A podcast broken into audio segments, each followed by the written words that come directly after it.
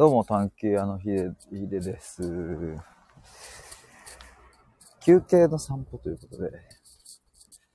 ちょっと、あのいろいろ午前中やったので、散歩しようと思いまして、外に出まして、いい天気でございますね。今日はですね、あの、そうそう、最初に、えっと、お知らせなんですけども、あの、今日の夜9時半から、柏宮陽さんとコラボライブをします。テーマはですね、えっ、と、初回のデートでサイゼに行くのはありかなしかみたいな話を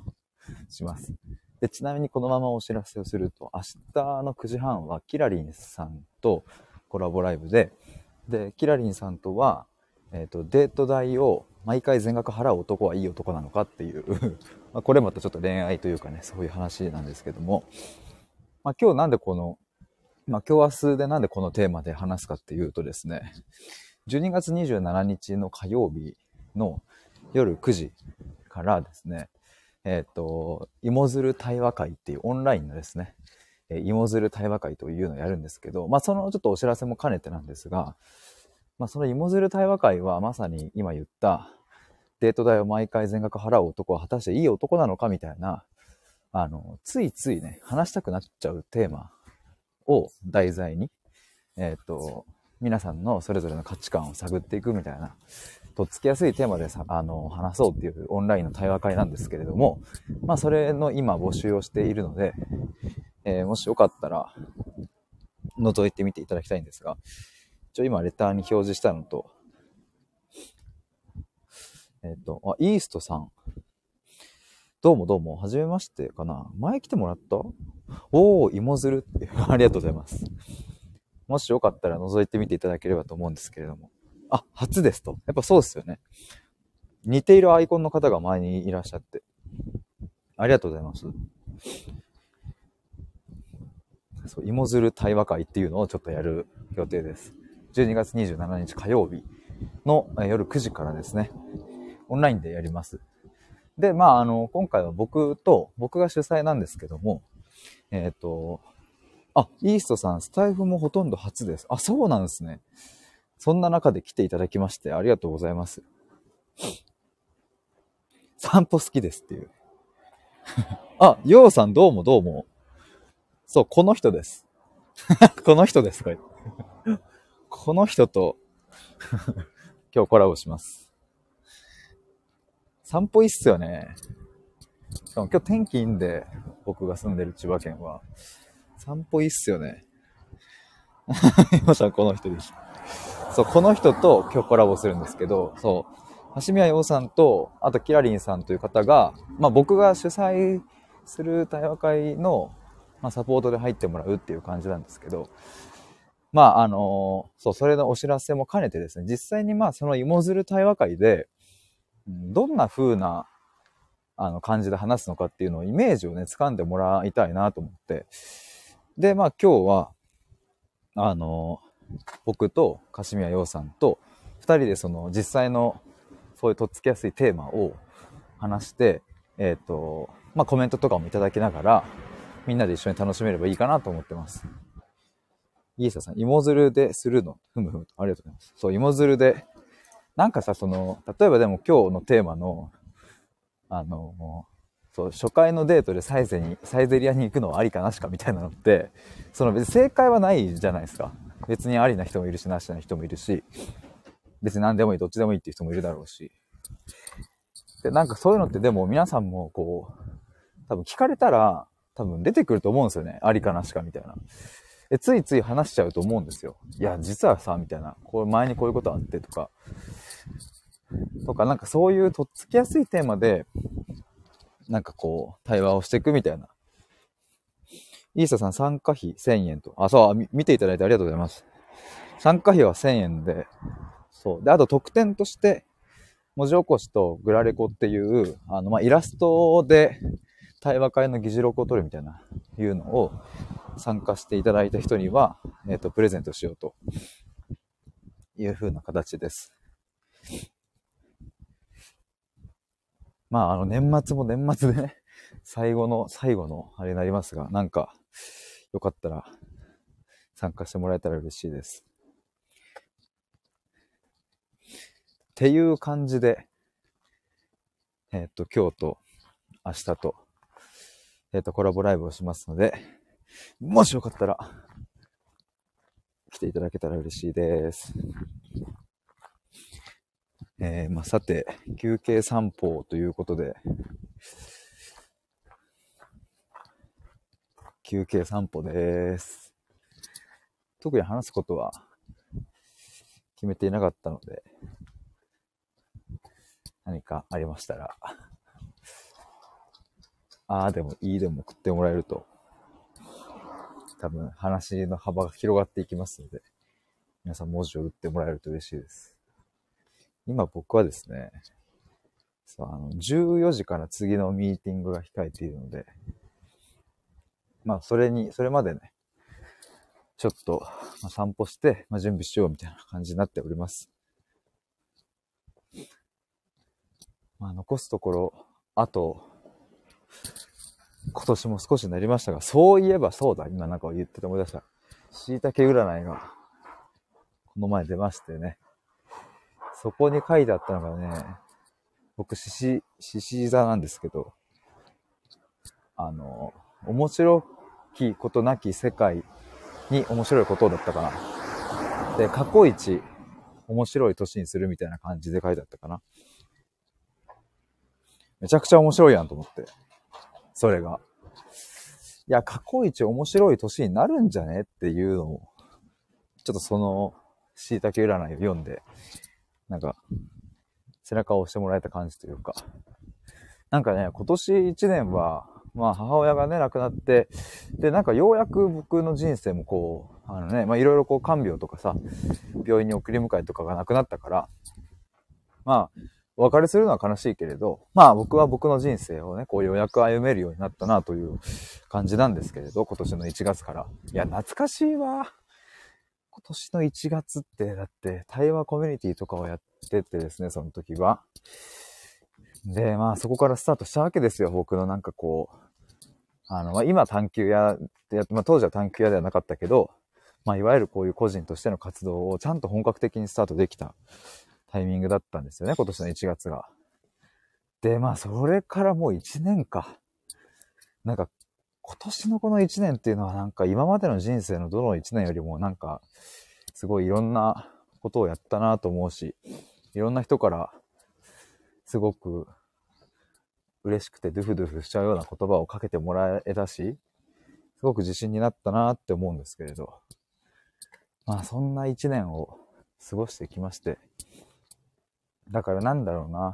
まあ、今年の1年は1年ですごい楽しかったし、いろんなことできたけど、ある意味こう、ジャンプする前のこうしゃがんで、しゃがむ瞬間というかね、力をこう溜めてきた1年だったなと思うので、猫が寝てるかわいい。うわ、めっちゃかわいいやん、猫。飼い猫か。え、ちょっとめっちゃかわいいな。え？あの寝方するんだ。なんか多分、アスファルトあったかくって多分、そこにへばりついてるんでしょうね、きっとね。すいません、今何の話したっけ？あ、ん？猫に気を取られてしまった。まあ、今年一、あ、今年一年は、そうそう、あの、たくさんエネルギーを溜め込んできて、まあ、それを2023年大大解放、大放出、大噴出、大、何でもいいですね。とりあえずその、もうぶちまけろっていう、そういう年になるんじゃないかなと思って、すごいワクワクしてます。まあ今はね、あの、そそういえば、そうだ、あ、これも言っておくとですね、僕実は昨日からですね、えー、っと、伴奏型対話セッションのクライアントさん募集を、え、先着1名でちょっと出したんですよ。えっ、ー、と、ちゃんとちょっと整理してお話しするとですね、え1週間ぐらい前に、えっ、と、対話セッションのクライアントさん募集しますっていうのを先着3名で出したんですけれど、それはね、えっ、と、3回の対話を1パッケージで、えっ、と、僕のサービスとして出したんですよ。で、それは、あの、おかげさまで、えっ、と、3人からポンポンポンとお申し込みが入ってですね、まあ、僕の予想をはるかに超える2日間ぐらいのスピードでお申し込みいただけてめちゃくちゃ嬉しかったんですけれども、で、まあそれくらいこう、速いスピードだったので、あ、これ追加でもう1枠か2枠ぐらいで遊ぼうかなって思って悩んでいたんですけれども、それはやめることにして、そっちはもう先着3名で終了にして、で、えっ、と、新しくですね、えっ、と、伴奏型の対話セッションのクライアントさん募集を昨日から出しました。まあ、これ何かというと、まあ、さっき言ったように、その先着3名の方は、えー、3回1パッケージなので、で、まあ趣旨としてはですね、2022年に解消できるものは解消して、翌年迎えようぜっていうことなので、まあ、この12月中に合計3回の対話セッションを、まあ、やるっていう感じで、まあ、それで終了なんですけれど、昨日出したのは、えっ、ー、と、まあ、文字ど文字通り伴奏型なので、えー、もう少し期間を取ります。でその期間3ヶ月ですね。3ヶ月、えっ、ー、と、毎週1回90分の対話をする。まあ、合計12回ですね。1月4回なので、それをかける3回で12回の対話をするっていう。もうこれ僕としては初めての試みというか、僕今までね、その、長期間、まあこの3ヶ月は長期間というかわかんないですけど、まあ長期間でやるっていうのは、まあちょっと考えたことはあったんですけど、なんかね、うん、まあ違うかなと思ったり 違うかなと思ったりって雑すぎるですね。まああの、そんなに長期間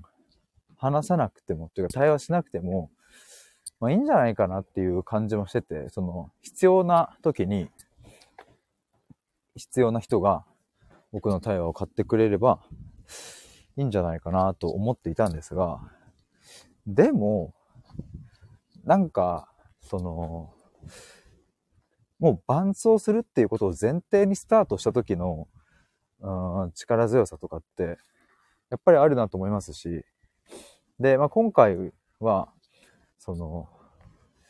えっ、ー、と、直近の悩みを解決するというよりは、もう根本的な、ずっと自分を苦しめている何か固定観念だったりとか、そういうものをもう根こそぎ引き抜いて、もう全部ひっくり返していこうっていう、まあ、そういう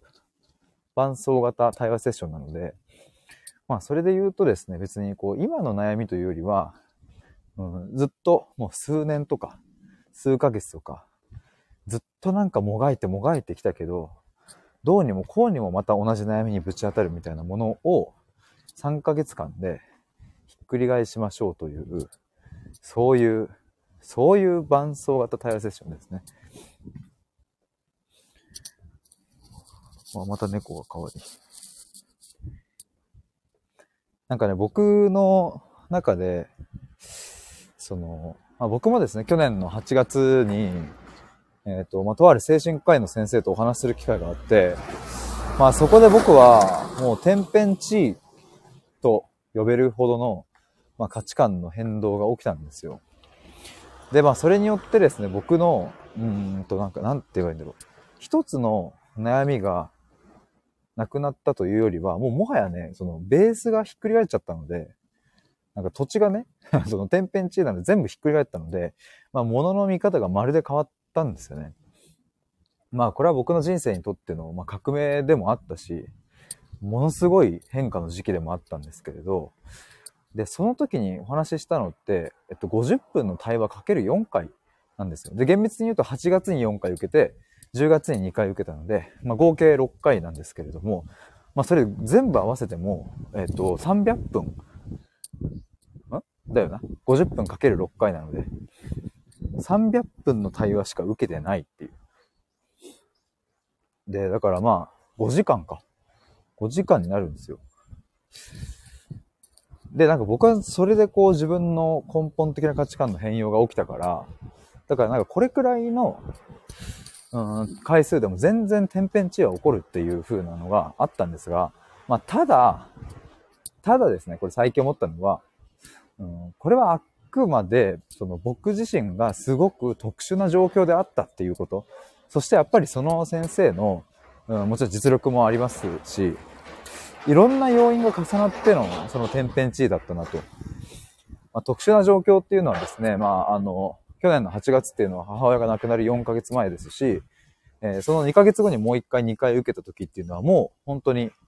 えっ、ー、と、直前、亡くなる1ヶ月、2ヶ月前だったので、っていうちょっと追い込まれた状況の中での、うん、対話だったので、まあなんかもう変化せざるを得ないぐらい追い込まれていたっていう風にも捉えられるんですよ。ただ、あの、世の中別にそういうね、何か誰かの死が迫っているみたいな人たちばかりじゃない。まあどころか、そういう人の方がまあ、そんなに、まあ皆さん経験することだろうけど、別にその、ずっとそういう事件あるわけじゃないので、今の僕なんかは特にね、別に誰か重たい病気をしてるわけではないから、まあそう思うと、去年の僕のそのタイミングっていうのは、まあめちゃくちゃ特殊なタイミングであったから、まあそういうものが相まって、僕は、うん、まあ、あの、まあよく言えば、その母親の癌、そしてもう病状が悪化しているっていう、その状況のおかげで、えっ、ー、と、僕もすごい深いところから変わることができたっていうことだなと思うので、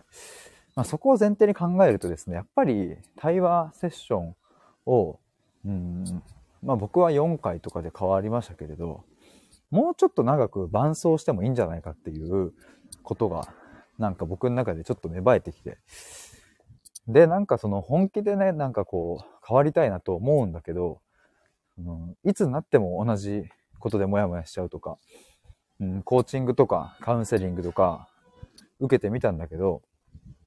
うん、で、いい対話がね、できている気がするんだけど、なんか毎回、うん、解決まで至らずに、モヤモヤが残っちゃうなとか、で自己分析とかも必死にしてみたんだけど、なんか、なんか腑に落ちないなみたいなことを感じて、でも必死にもがいて、なんとかこの今の状況を変えたいっていうふうに願っている人がもしいれば、この3ヶ月間を通して、伴走させていただいて、もう根本からひっくり返してやりましょうっていう、そういうのをちょっとやろうと思ってますが、昨日から募集を開始しました。あ、タンタンさん、こんにちは。ヒデさん、どうもと、どうも。今ですね、僕が昨日からちょっと募集を開始した伴走型の対話セッションのことについてちょっとお話ししておりました。どうもです。伴走型対話セッションは簡単に言えば3ヶ月間毎週1回90分のオンラインの対話を通して自分の価値観を根本的に変容させていくっていうタンタさん、イーストさんどうもと、おーと、そう、伴奏型ですよ。なんかそういうのやってます。や、やってますあ、そう、そうですね。と、あの、伴奏走る方、走る方ですね。なんかこれちゃん、最近、あの、ちゃんと毎回説明してるんですけど、コーチングとカウンセリングと僕の対話と何が違うのかみたいなところをよく話していて、コーチングは端的に言えば目標達成のサポートをするっていう、まあ、よりこう未来に向かって、えー、来年のいついつまでにとか、こういう風な、うん、成果を出したいから、こういうことをするっていう、まあ、目標達成をそのコーチと一緒に、あの、まあ、あの、達成していくという、それをサポートしていくっていうのがコーチの役割。だからまあ、この現状からこう未来に向けて視点をこう持っていくっていう焦点はそこにある感じですよね。カウンセリングっていうのは、あの、今抱えている心の悩みを解決するっていう、そのサポートをするわけですよね。だから本音で、話してもらって、えっ、ー、と、どうして今それ傷ついているのかっていうのを明らかにして、で、その問題がじゃあどうしたら解決できるかなっていうのを一緒にカウンセラーの人と話したりとかしていく。で、じゃあ僕の対話は何なのかっていうと、えっ、と、目標達成をサポートすることでもないし、心の、その、えっ、と、中の悩みとか問題を別に解決することが別に目的ではないと。じゃあ何なのかっていうと、まあ、さっきから何回か言っている、根本的に変化を起こす価値観の、キンコンカンコン。キンコンカンコンです。一番いいところで。一番ここ聞いてほしいっていうところでのキンコンカンコン。もう、本当にね。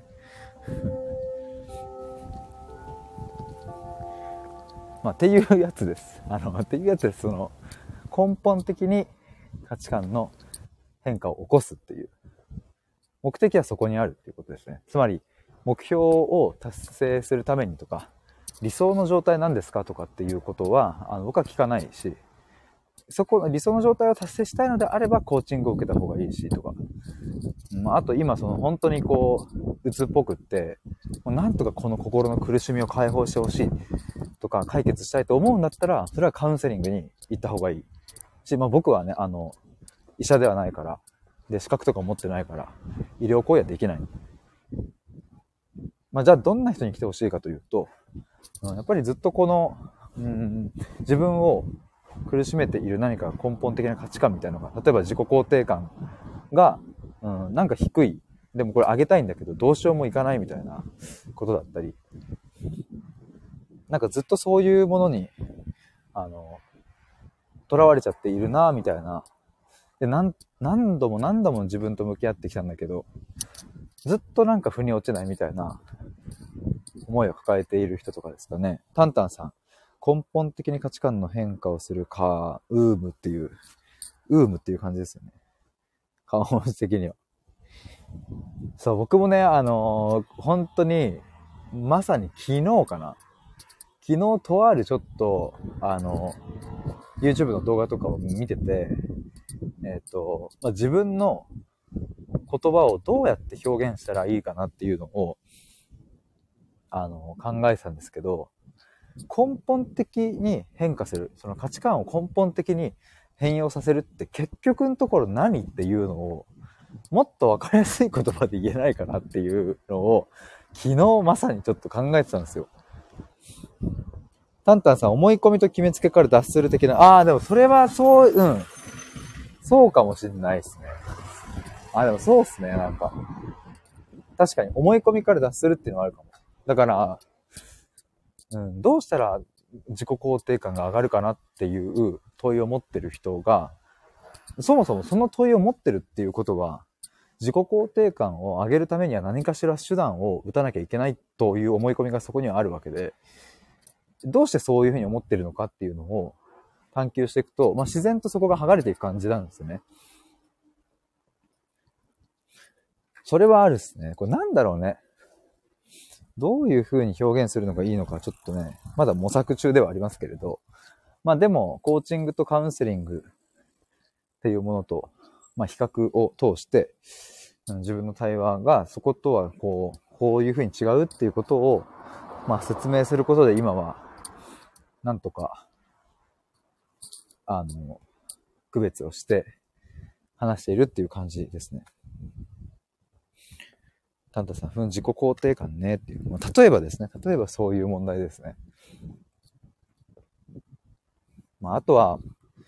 あれですね、モチベーションとかもそうかもしれないな。やる気とか。なんか、なんかモチベーションずっと湧かないとか。まあ、特に自分が会社員になった時は、自分が行きたい会社、第一志望の会社に行けたのに、うん、行けたのになんかモチベーション湧かないんですよね。え？っていう。いや、やりたいことじゃないの？っていう。で、別になんか超サボってるかと言われると別にそういうわけでもないし。でもまあサボるし。何なんだこれっていう。タンタンさん、学校でも最近よく聞くとか、校長やスクールカウンセラーさんがよく話してる。あ、そうなんですね。へえ。自己肯定感とかについて。でもそこの無気力問題、モチベーション上がらない問題、自己肯定感問題。まあ、この辺は結構根底にあるところよな。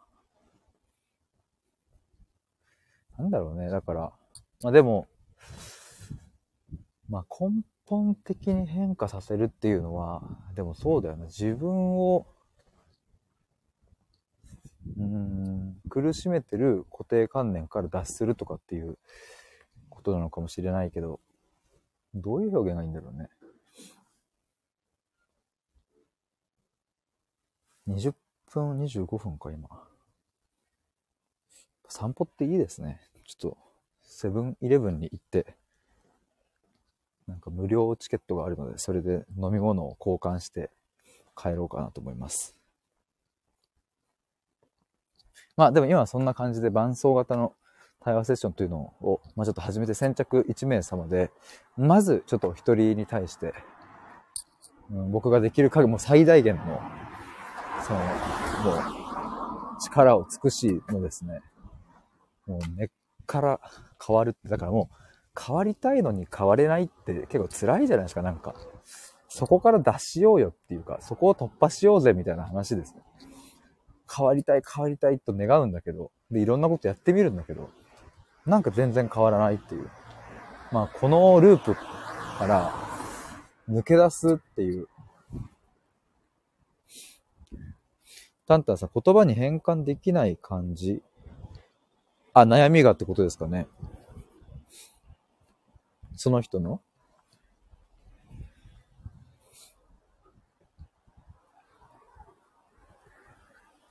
いや。ヒデさんが、なん、何をあれだろうかな。ちょっともう少し。ヒデさんがやりたいこと。僕がやりたいことは、価値観に天変地異を起こすっていう 根本的に根こそぎひっくり返すっていうことですね。ただそれをこう分かりやすい言葉で、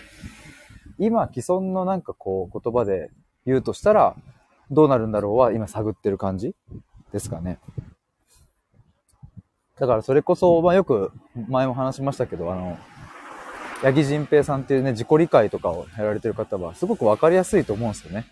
やりたいこと探しを終わらせるっていう。でもそれってなんか今の時代が、すごくなんか、やりたいことってなんだろうっていう言葉自体がすごくわかりやすい時代というか、生き方が多様化してね、あの、どういう風な、何何の仕事をしていいかわかんないとか、転職したくても、私って何したいんだろうみたいな人たちがやっぱいっぱいいて、やりたいこと探しっていうのが、まあ一つ言葉としてはわかりやすいと思うんですよね。タンタンさん、天変地異すごい。いや、そうでも、価値観の天変地異を起こしたいというふうに願う人は多分いないから、その、潜在的に思ってる人はいても。だからその、八木仁平さんの件で言えば、やりたいこと探しを終わらせようと。もう完全に体系化されたメソッドを使えば、あなたのやりたいことがちゃんと分かって、で、えっ、ー、と、理想の人生を歩めて、理想の仕事ができますよ、みたいな、すっごい分かりやすいと思うんですけど、で、さっきのコーチングで言えばね、目標達成をサポートすることだし、カウンセリングで言えば、あの、今の心の悩みを解決することだし、まあ分かりやすいとは思うんですが、ま、価値観を根本的に変化させるっていうのは、どうやったらなんかその、うん、それを本当に求めてる人に、こう刺さるような言葉になるかなっていうのは、模索中でございます。だから僕の中でのやりたいことと、こう、世間として理解が得られる言葉との、ちゃんとそこの、あの、なんて言うんでしょうね。折り合いというか、中間地点をちゃんと見つけていくっていうのが今必要なのかもなっていうのを昨日まさに思った感じでございます。タンタンさん、クラッカーありがとうございます。でもなんか昨日、ちょっと僕あの、もーちゃさんの企画で1年前の自分へっていう、私へっていうのをやったんですけど、そこでも言ってたんですけどね、なんかもやもやの永久脱毛っていうのはすごくしっくりきてるんですよね。なんかあの、それもわかりにくいかなとは思うんですけど、イメージだからその永久脱毛ってさ、その、一回だけ施術して一生毛が生えてこないわけじゃなくって、やっぱ何回も何回も通うわけじゃないですか、期間をかけて。で、それでようやく永久脱毛が完了するわけで、そういうのやりたいんですよね。だからその、めちゃめちゃ高性能な、その、毛を処理する、なんかまあ、髭剃りのすげえ高いやつとかを、例えば買ったとして、多分それを使えば、えー、今日の朝ね、そのすごい高い機械を使って引き寄せれば、多分今日はツルツルで過ごせると思うんですけど、多分明日、明後日、しあさってになってくると、その髭がまた生えてきて、ジョリジョリジョリジョリしてくると。で、またその高性能な機械を使って、ツルツルにするみたいなのって、まあ言ったら半永久的にそれが続くので、だからそういうのが、なんか、あの、あたったさん、もやもやの永久脱毛。わら、そう、ツルツルピカピカの絵文字ありがとうございます。それな、それをしたいんですよね。僕の違和感としてやっぱりどうしてもそのコーチングとかカウンセリングとかの業界で本当にまあね、人それぞれなんだけど、僕が話してきたような人たちは、やっぱりその一過性の、今日話す、この話した瞬間はスッキリするんだけどっていう、そういう人たちがやっぱり多くって、なんかね、やっぱ違和感があるんですよ。それはだから、まあ、自分の本当の深いところの悩みとかまでたどり着けてないっていうことだと思うんですけど、根本にね。まあそういう風な違和感を業界に対して持ってるので、まあ、僕はですね、その今日話してスッキリしましたみたいなことは全然目指してなくて、別にむしろもやもや、あの、してもいいと思ってるくらい、僕と話したことによってさらにもやもやが深まれば、まあそんな嬉しいことはないなと思ってるぐらい、僕としてはね。で、そのもやもやを本当に抜け切った先に、まあ、ツルツル、永久脱毛が待ってると思うんで、だからまあ、もやもやの永久脱毛を、あ、タンタンさん一気にわかりやすくなった。スッと入ってきた。あ、マジっすか？あ、もやもやの永久脱毛の説明よかったから。あ、本当に？ああ。これちょっと使ってみようかな。タンタンさん、もやもやになるってことでって。うまいっすね。あもやもやの永久脱毛をちょっと自分のページに入れてみようかな。でもそうですね。それをしたいっすね。そう、でも確かに今の、うん、伝えやすいかも。どんだけ髭、髭処理じゃねえ、髭剃りの 髭剃りの機械のさ、すっげえ高いさ、めちゃくちゃ高性能な機械を使おうともさ、やっぱり髭は生えるし、みたいな。明日になれば。だからやっぱ大事なのはその手段に、手段で差別化したりとか、その手段にこう大金を払ってとかではなくって、やっぱ根本的にその根っこを、うん、なんか、まあ、根絶していかないと、また生えてきちゃうからねっていう。タンタンさん、もやもやの、これなんて読むんだ毛、毛母細胞。毛母細胞って言うんですかね に働きかけるのね。毛母細胞って言うんですね。もやもやの毛母細胞です。もやもやの永久脱毛です。あ、もやもやの永久脱毛しませんかっていう、そういうことですね。それを探求屋さんはですね、そう、コーチングでもなく、カウンセリングでもなく、もやもやの永久脱毛っていうのをしてます。タンタンさん、雑草も一緒よね。確かに。そうそう、そういう感じ、イメージ。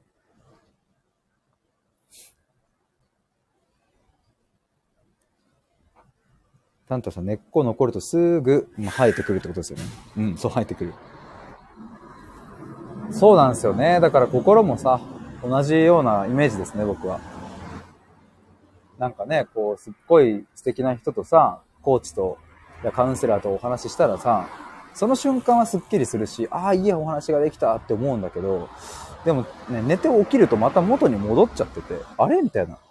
でもそうするとなんでこんな素敵な人と話した自分はまた元に戻ってしまったんだろうっていう責任が自分に向いちゃうんですよね。で僕はなんかそれにも違和感があるというか、で別にコーチやカウンセラーも別にね、悪気があるわけじゃないし、本当にあなたのためを思ってね、あの、多分やっているので、お客さんのためを思って。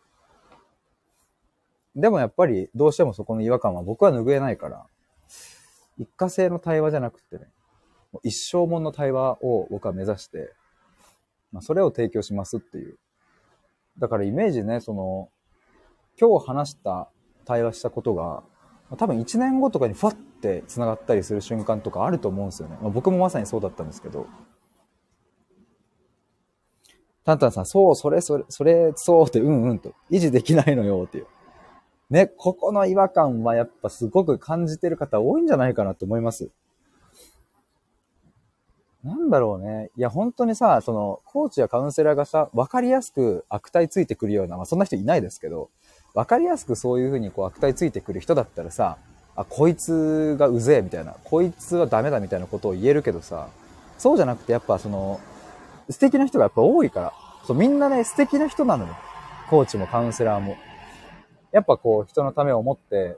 本気で向き合ってくれるから、うん、すごいね、素敵な人たちばかりなんだけど、でもなんかその素敵だから、モヤモヤが晴れるかっていうのはまた別の軸で、それは。対話しててね、すごく気持ちが良くって楽しくって、うん、今一瞬のモヤモヤは晴れたとしても、やっぱ永久脱毛に迎えるかというと、そういうわけではないっていう。タンタンさん、そうそうそうっていう。ね。いや、だからね、ここが難しくって。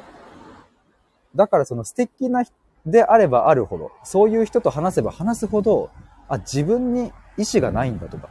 自分に実行力がなくてダメなんだっていう風な、まあ、自己否定に向いちゃうっていうのは、まあよくあるあるだなと僕は思うんですけど、そうじゃないっていう。そこじゃなくって、それってそもそも、その、さっきの例で言えば高い髭を剃る機械を買ってるだけっていう。根本的な永久脱毛をその対話でしてるわけではないから、ま、そもそも一過性のものでしかないんですよね。だから僕はそこに違和感があるし、そういう対話をしてき、僕もクライアントとしてね、自分がお客さんとしてそういう風な対話をした経験がもう何度もあるので、そそういう腑に落ちない対話はしたくないし、僕はそういうこう一生もん、なんかいつになってもあの時の対話があってよかったって思える、その永久脱毛対話をですね、まあ、僕は探求屋さんとしてやってますっていう。タンタさんお高い脱毛器ってわかりやすい。あ、よかった。いや、ありがとうございます。コメントいただけて。そっか、じゃあ、コーチングとカウンセリングと違って僕がやってるのは、もやもやの永久脱毛してますっていう入り口でも面白いかもしれないですね。多分そのね、あの、それだけじゃわかんないけど、え、何それっていう風には多分なるだろうし、で、多分この例が結構使いやすいですね。この例え話が非常に僕も話しやすかったです。タンタンさん食いつくよ、その方が。あ、マジっすか？あ、それでやってみようか、ちょっと。僕も説明しやすいし。イメージつきやすいっすよね。なんかそのヒゲの話とか。剃った瞬間はツルツルだけど、明日になったらちょっと生えてくるみたいなのって、心のモヤモヤと非常になんか似てるというか、コーチと話した瞬間はめちゃくちゃモチベーションで満ち溢れててとか、まあ、あと例えばセミナーとかもそうかもしれない。セミナー受けた瞬間はめっちゃモチベーションに満ち溢れて、よしこれで俺も変われるみたいなことになるのかもしれないけど、まあ、それはもう本当になんか高い髭剃りの機械で剃った瞬間と同じ状態で、まあ、明日になってくればまたね、生えてきちゃうっていう。タンタンさん、私だけかなって。いや、そんなことない。いや、あの、多分、あ多分っていうか、一人の人にここまで分かりやすいって言ってもらえるっていうことは、あの、絶対他の人にも同じような感覚を持たれる方がいると思うし、むしろ、ね、なんか、あの、さっきの話とか、そう維持できないのよっていうのもおっしゃってたってことは、これはすごいわかる、わかりやすいだと思います。きっと他の人にとっても。ですよね。うん。そう思います。だからむしろ、むしろっていうかありがとうございます。ちょっと僕、しばらくこの説明でちょっと言ってみようかなっていう。自分の対話って、探求やヒデの対話って何なんですかって言われた時に、コーチングやカウンセリングとの違い教えてくださいって言われて一言で言ったら僕はもやもやを永久脱毛する対話をしてますっていう風にそこから説明していけばいいわけですよね。イケイケどんどんってありがとうございます。ちょっと、あ、ってかもう時間に14時やない。14時からミーティングがあった。もう楽しくなっちゃって、ついつい。ファイトってもやもや屋さんって。ありがとうございます。ということで、以上にて終わりにしたいと思います。サンタンさん、ありがとうございました。バイバーイ。ありがとうございます。あ、どうもどうも。出した。